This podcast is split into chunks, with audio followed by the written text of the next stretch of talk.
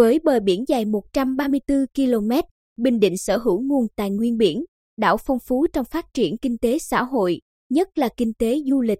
Trong những năm qua, Bình Định đã triển khai thực hiện những hành động thiết thực nhằm bảo vệ tài nguyên, môi trường biển và hải đảo.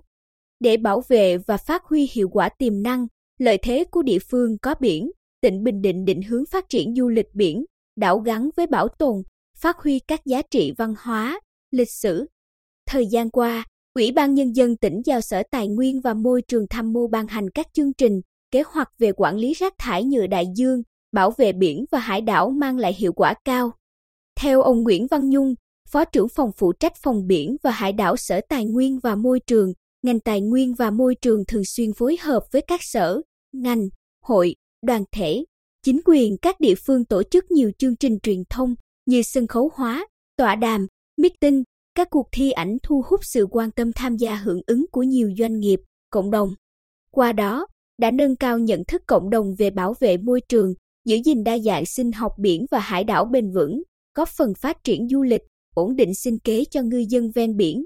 Nhiều địa phương ven biển như Nhân Lý, Nhân Hải, thành phố Quy Nhơn, các tuyến huyện Phù Cát được thiên nhiên ưu đãi có bãi biển, có nền văn hóa làng chài lâu đời được bảo tồn tốt, tạo nên sản phẩm du lịch thu hút du khách, tạo đà giúp kinh tế du lịch phát triển mạnh mẽ.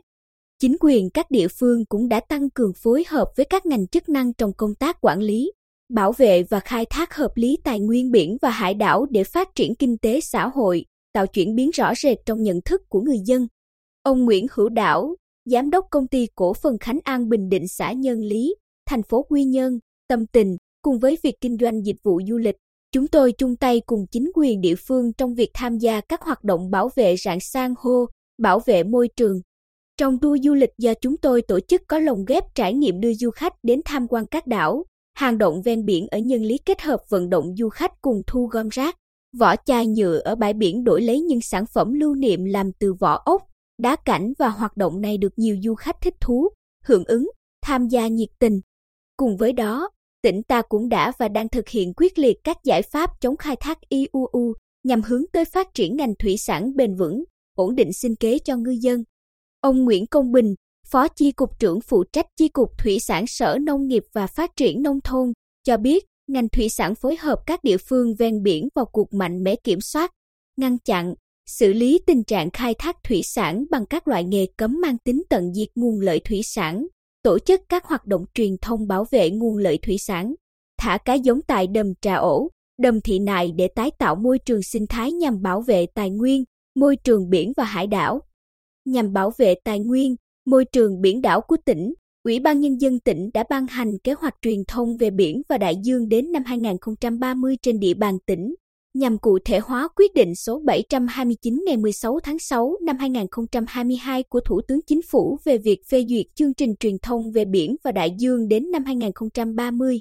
Ông Nguyễn Văn Nhung, Phó trưởng phòng phụ trách phòng biển và hải đảo Sở Tài nguyên và Môi trường, cho biết thời gian tới, Sở Tài nguyên và Môi trường tiếp tục thực hiện các kế hoạch, chương trình truyền thông liên quan đến biển và đại dương để phối hợp với các địa phương thực hiện, xây dựng thêm nhiều pano, áp phích tuyên truyền bảo vệ biển và đại dương gắn với phát triển du lịch, đưa hoạt động tuyên truyền bảo vệ biển và đại dương vào trong các trường học để nâng cao nhận thức cho học sinh, đa dạng hóa hình thức tuyên truyền, tổ chức các hoạt động hưởng ứng tuần lễ biển và hải đảo Việt Nam ngày 1 đến ngày 8 tháng 6, ngày đại dương thế giới ngày 8 tháng 6 hàng năm.